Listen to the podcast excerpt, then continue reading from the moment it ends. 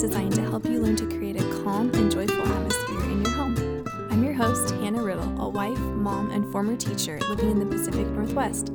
I certainly don't have everything figured out, but I hope to encourage and inspire you to be the best mama you can be. Are you ready to jump in? Today, we're privileged to talk with my friend and guest, my husband, Jonathan.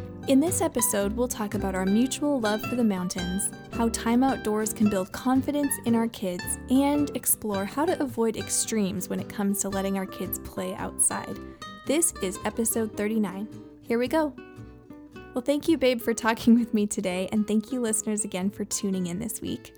Thank you so much for having me. Yeah, we heard a lot of great feedback when you were on for the marriage episodes, and I thought it'd be fun to talk about some of our favorite things in these episodes coming up right now on our series about getting outside.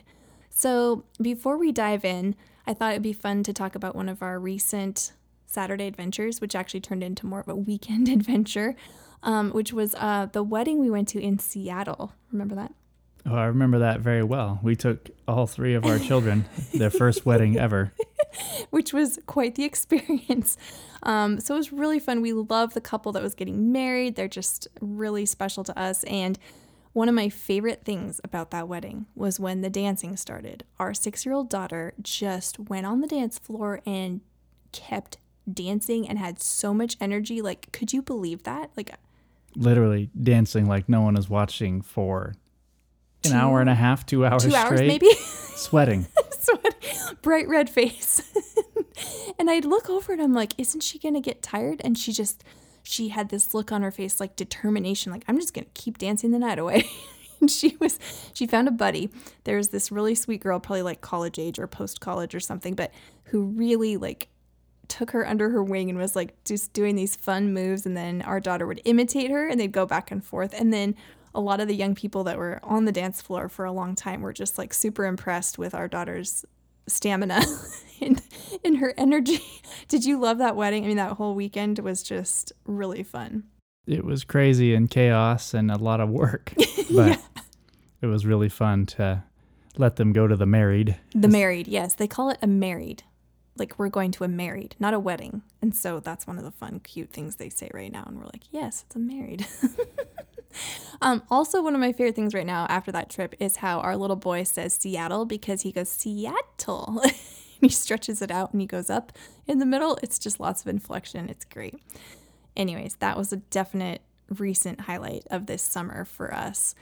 So, I've called today's episode Birdsong, Butterflies, and Bumblebees to hopefully invoke that mental picture of let's say your kids or even you as a child, you know, chasing butterflies and just hearing the birds sing and chirp and just all the freedom and lighthearted kind of mood that those elements of nature bring. I think as a grown up, I can almost become too serious sometimes and let the weight of the world's problems and the brokenness I see and feel all around me just weigh me down to the point that I miss these simple pleasures in life. But when I stop, and remember the gift of nature that God's given us to enjoy, I can take a moment away from the heavy heartedness and just watch the delicate beauty of, let's say, the flapping wings of a butterfly. And remember this my Creator loves me and is for me. He made this beautiful creature right here and right now for me to gaze at in awe and wonder. I feel like wonder is a state of mind and a feeling that would benefit us all more. Being outdoors allows us to ponder, to look, to observe, to wonder, and stand in awe of the intricacies and the beauty of creation in a unique way. Do you do you find that to be true?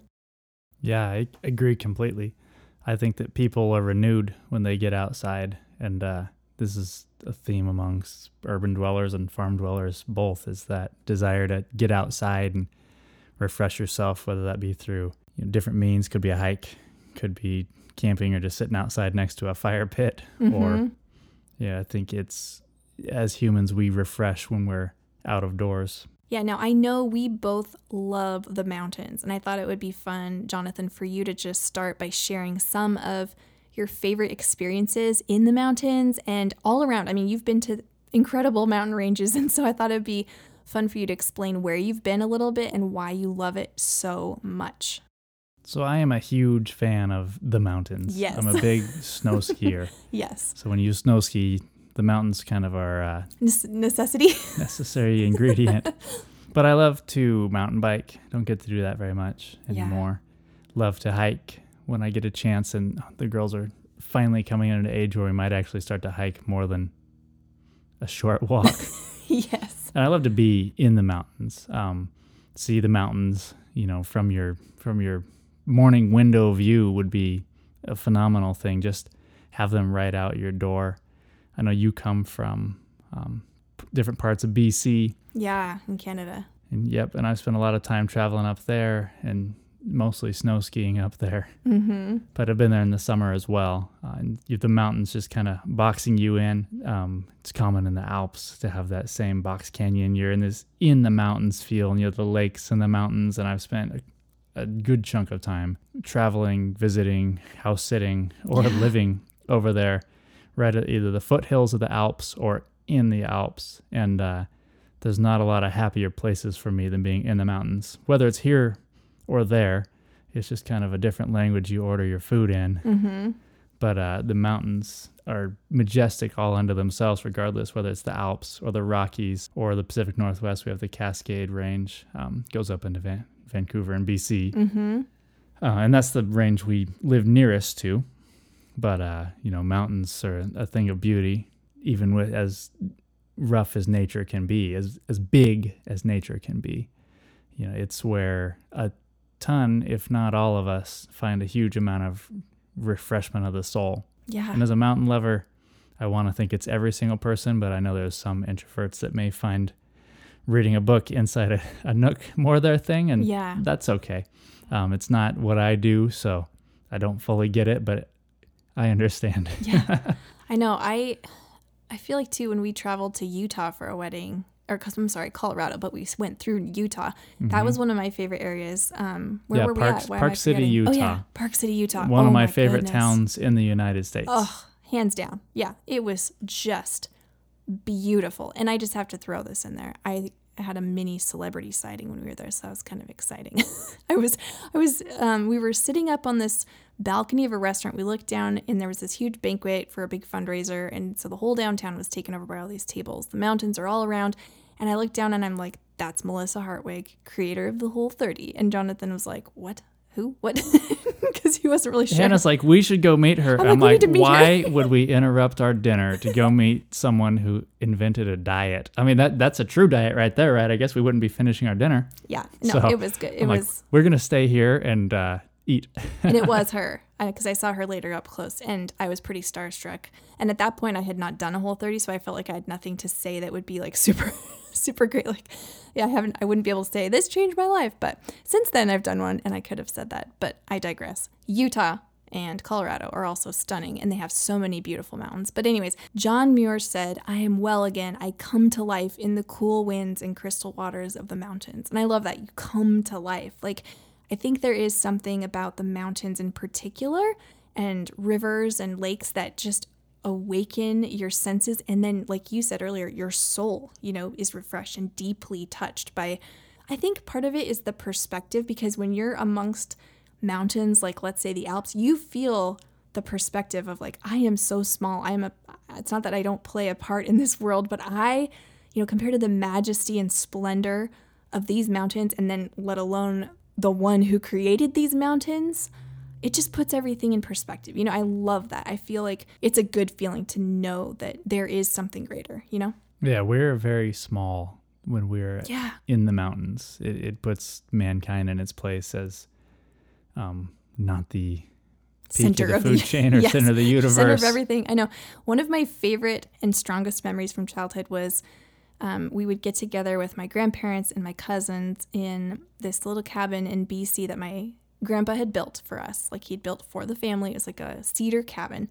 And it's in this beautiful kind of off the not off the grid, but it's it's kind of out out there in the middle of nowhere almost. But we would go and hang out during the summer and we'd go down to the freezing cold lakes. But we would just jump in because when you're a kid, you're like, whatever, you just jump in.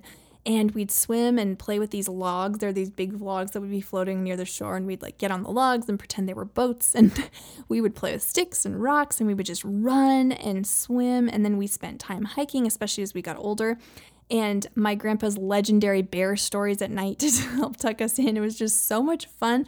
And I literally remember, I mean, if you leave garbage out or if you like don't put the trash out properly or whatever, there could be bears that come up, like black bears. And then I don't remember. Yeah, you have brown bears up there too, I'm assuming. Yeah, yeah.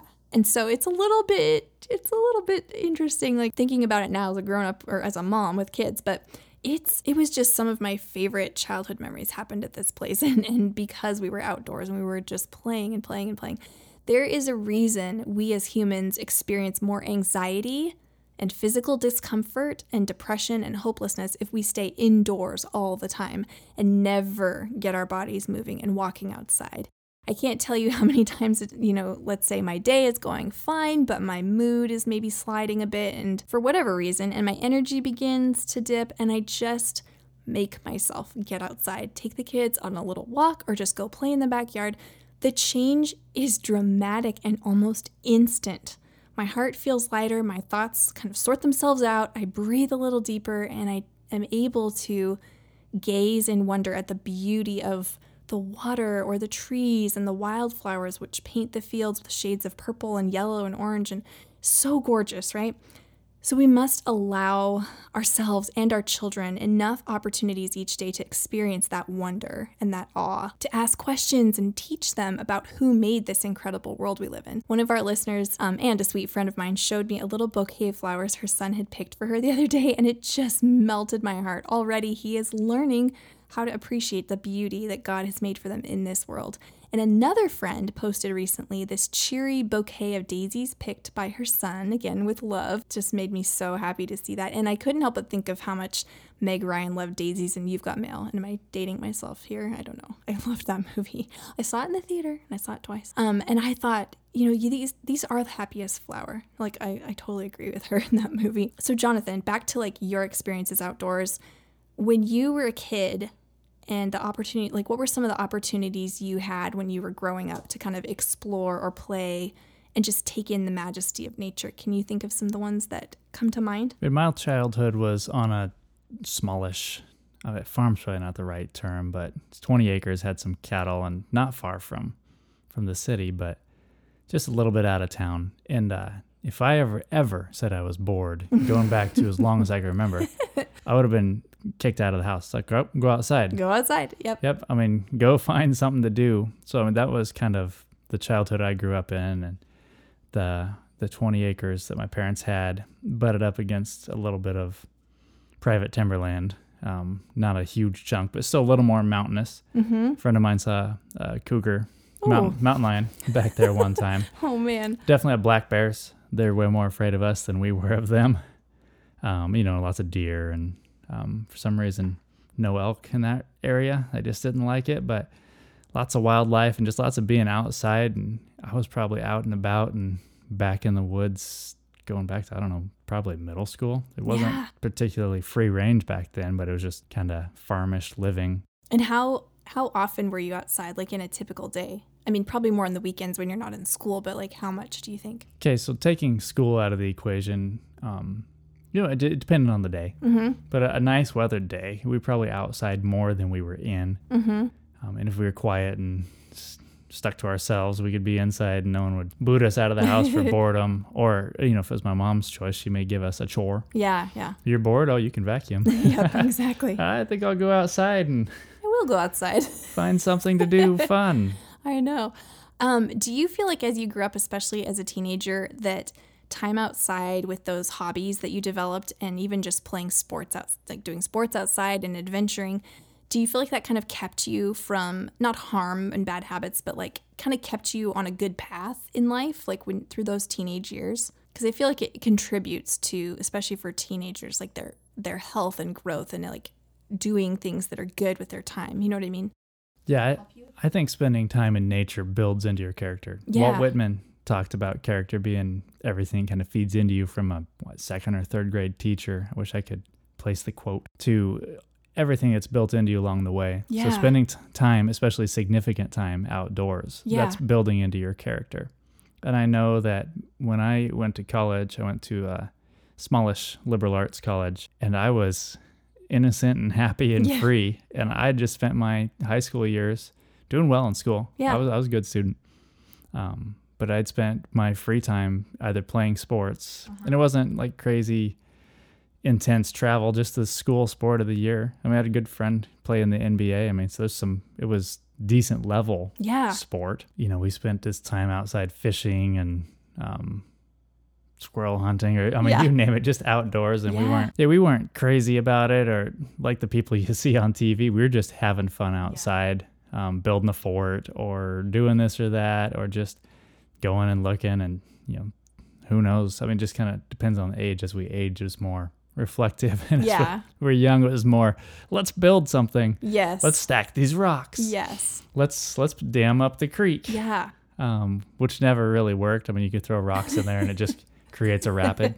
Exactly. Especially when you're young and you don't quite know how to engineer that. Yeah, exactly. I'm trying. There's still some engineered rapids down there, or Yeah. unengineered rapids um, Yeah. on that creek that probably shouldn't be there, but you Yeah. know, we were young. No, I love that. I think for me too, I can think back to the time I spent outdoors or doing activities and things and hanging out with my friends. I had a friend who, or I have a friend, we're still friends after pretty much like 20 years, um, who had a hammock and a nice property that she lived on and some like a hot tub and stuff outside.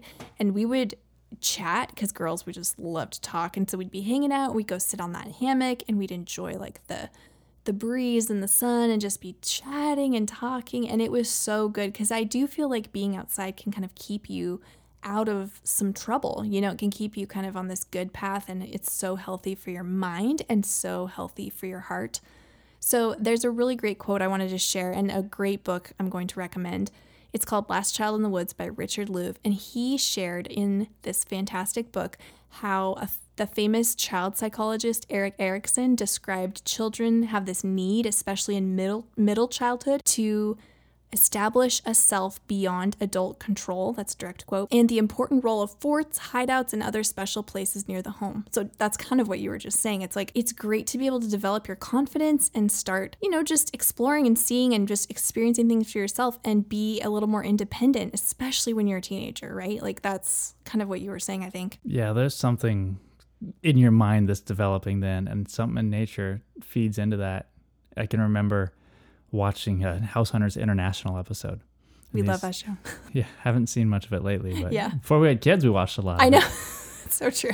But there was a couple in, let's say, Arizona, Mm-hmm. and the husband was working very hard, many hours, and they had two sons, and uh, they had some sort of um, some sort of special needs, like Asperger's or something, where it was a demanding uh, academic work for the poor mom to try and keep them in a smallish house, and they were all cooped up and going not crazy, Just crazy, gonna stir, crazy. Yeah, stir That's crazy. the right word. Mm-hmm. And they ended up, the dad made some changes with his work and they moved full time onto a resort in Mexico. Yeah. And the boys would spend, oh, they'd spend hours and hours outside in the pool and just being in the nature of the resort. And some of the issues that they'd had, I remember one particular was uh, had a space issue, something like claustrophobia, and that just erased itself. And he was sleeping in this little almost coat closet because the house was smaller and he found this cool little nook and he went from being claustrophobic to i love this new nook and uh, a lot of the issues that the mom was having no this wasn't just the nature the dad was around a lot more too so Yes. having two parents for two kids is definitely easier than one especially when there's um, high needs or if people Yeah, need more attention if you challenges. can if you can always Mhm. one-on-one that's great so i don't want to negate the fact that now dad's around and the parents can one-on-one the children as opposed to having to deal with two at once which can be harder or Yeah. three or four or five but uh, it was really interesting because you add add nature and add two active parents and all of a sudden what can be a very difficult situation was really working itself out naturally and i think nature was the key ingredient to helping those boys they were probably middle schoolish age if i recall um, segue from in developing some problems to developing very what we'll call normally i mean i know it's not the right term but right. i mean just healthy and Yep. just, I know, I think the parents, if I remember right in that episode, did credit the time outside. They knew that that was making a huge difference and they were so grateful they'd made that choice. I think it's really, most people can agree, like, yes, it's really important to get outside, like in theory.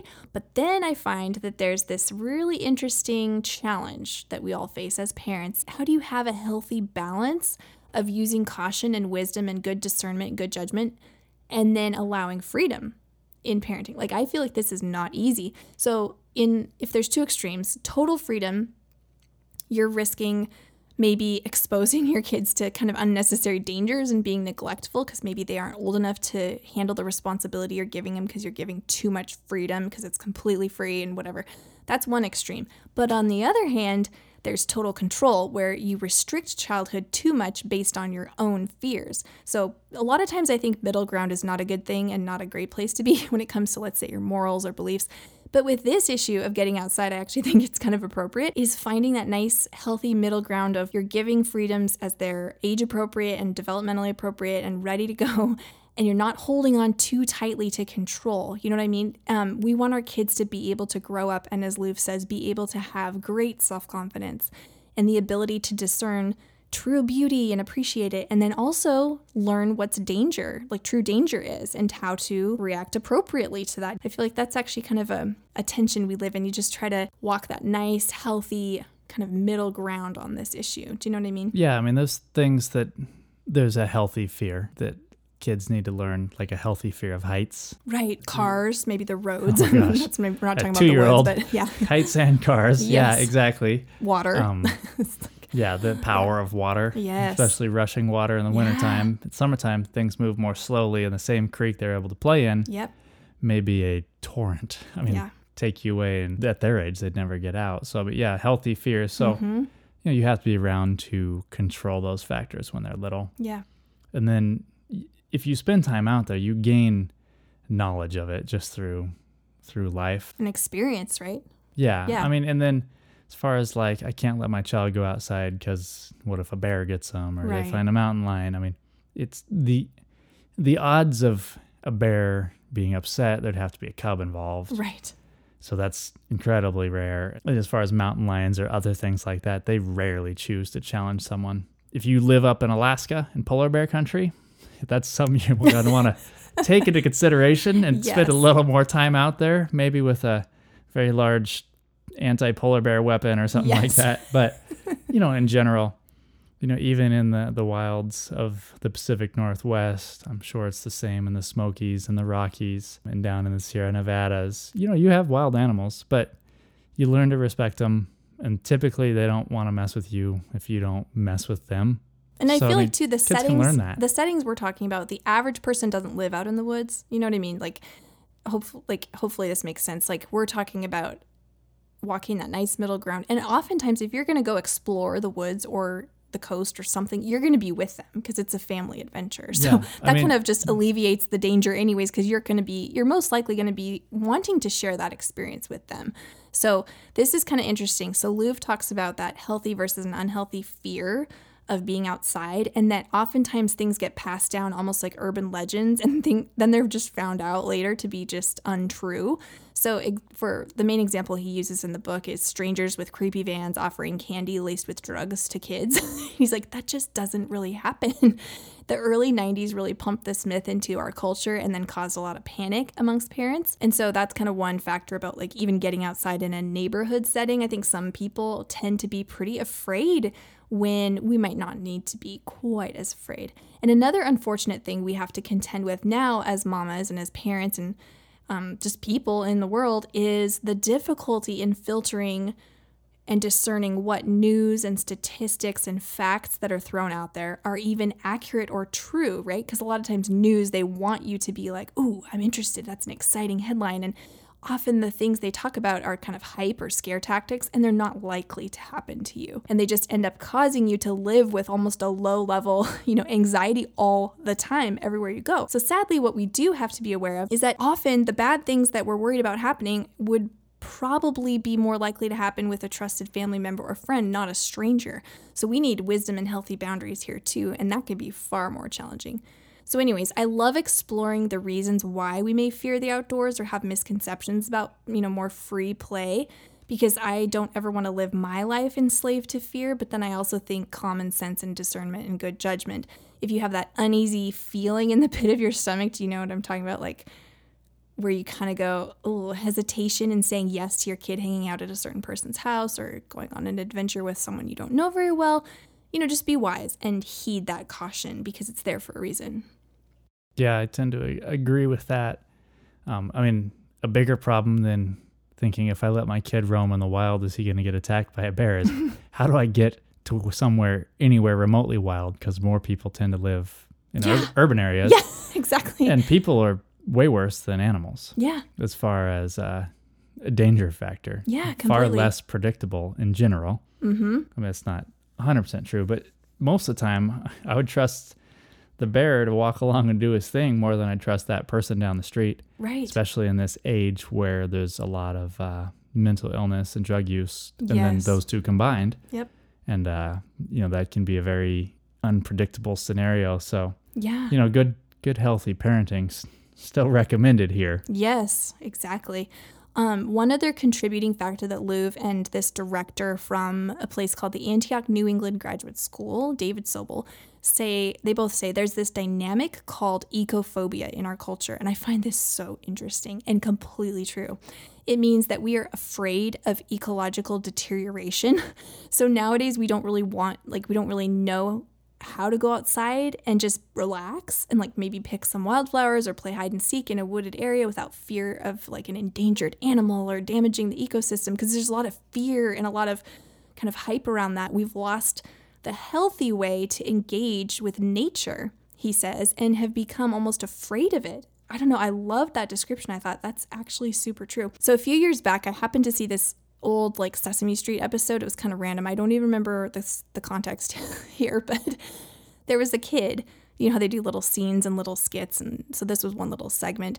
This kid is brushing his teeth, and as he leaves the water running between brushing and kind of spitting out the water and etc., they show this cartoon of like this poor fish frantically swimming around in his river and as the water the river's water is like draining out slowly supposedly because this one kid left the water running while brushing his teeth and i mean that is talk about like fear inducing propaganda i was like oh my goodness that is so bad right i don't know did you ever see that babe like do you know what i'm talking about Yeah, I saw that same ad. And I, oh, there's a lot of things too where, in particular, where there is a large amount of people. Picture like Yellowstone Yeah. or Old Faithful. If you don't follow the guidelines and stay on the paved path or whatever, when you have that kind of volume, you could you can tear stuff up. Um, so if you have a million people a year traipsing somewhere, you're Right. gonna have a real a real uh, physical issue. And over time, nature will fix that right but uh in very popular areas you know you sticking to the paths letting things grow naturally makes sense because otherwise you're just going to trump it down to nothing in areas that are less common um, or just a park or wherever else you know tromping down the grass isn't going to affect mother nature or the ecosystem right it's going to grow back next year You- Yeah. and you, the weight of a child cannot compress the soil beyond where it can Right. just pop up or down based on anything past normal so yeah you know, being a good steward, of course. Yeah, we're going to talk about that. soon. letting yeah. one, letting a- kid being fearful, I can't do that. What if I do this or that? You know, don't go mess around with the bird's eggs right, in the nest. yes. Because even if it's not an endangered bird, that's just just not nice. yeah, that's a teaching moment right there. We don't want to go ahead and kill the poor little birdie's eggs, Yes. regardless of if there's a billion of them or two of them. You know, it's it's wrong either way. But in general, especially if you're not on a, you know, a, a really common nature walk, there's really very little you can do to cause ecological, you know, mass damage. So Yes. kids should feel free to run and play and explore and be one with nature. Because if we lose that, you know, the, the intent that these ads at the 80s, you know, be, the intent is saying be a good steward. Mm-hmm. But if they create fear in doing so, and then you have kids that can't connect with nature or don't connect because they're afraid of it, Yeah. you're going to have severe problems the other way where these people aren't going to, um, they're not going to have built that part of nature or the respect for nature that you get from being out in it. Yes. Some of the people I know that respect nature the most are people that have spent by far the most time in it. Exactly. These are people that have camped in it, and they've built campfires in it, and they've been off trail, and they've been everywhere, and they have deep respect for it. Totally. You know, you always have people out there that don't care about anything and Mhm. they're selfish. So, but in general, the people that spend the time are the ones that really have the love, the respect, the care. yeah. Um, and if you grow up afraid of things, you're not going to develop that love, respect, or care because that's natural time being in it. You may have a academic love for it or a care about something you heard on on the news. But Mhm. that's you know talking about something is one thing. Going out, doing it, loving it, being Yes. it is another thing, and that's what you get with nature. You have to go experience it. True. I completely agree. Well, we are going to push pause on this conversation with my husband, Jonathan, and come back to it next week. So that will wrap up this week's episode of Sunday Afternoon Mama. Be sure to tune in next week for the other half of our conversation. And please, if you enjoy this podcast, go ahead and tell a friend or family member so they can check it out too. Good old fashioned word of mouth is one of the best ways to spread the news. Come visit SundayAfternoonMama.com and follow me on Instagram and Facebook. I'll be back with you next week. In the meantime, I'm seeking joy and peace with you so that we can be better mamas together. Take a deep breath and smile. You've got this. Bye for now, sweet friends.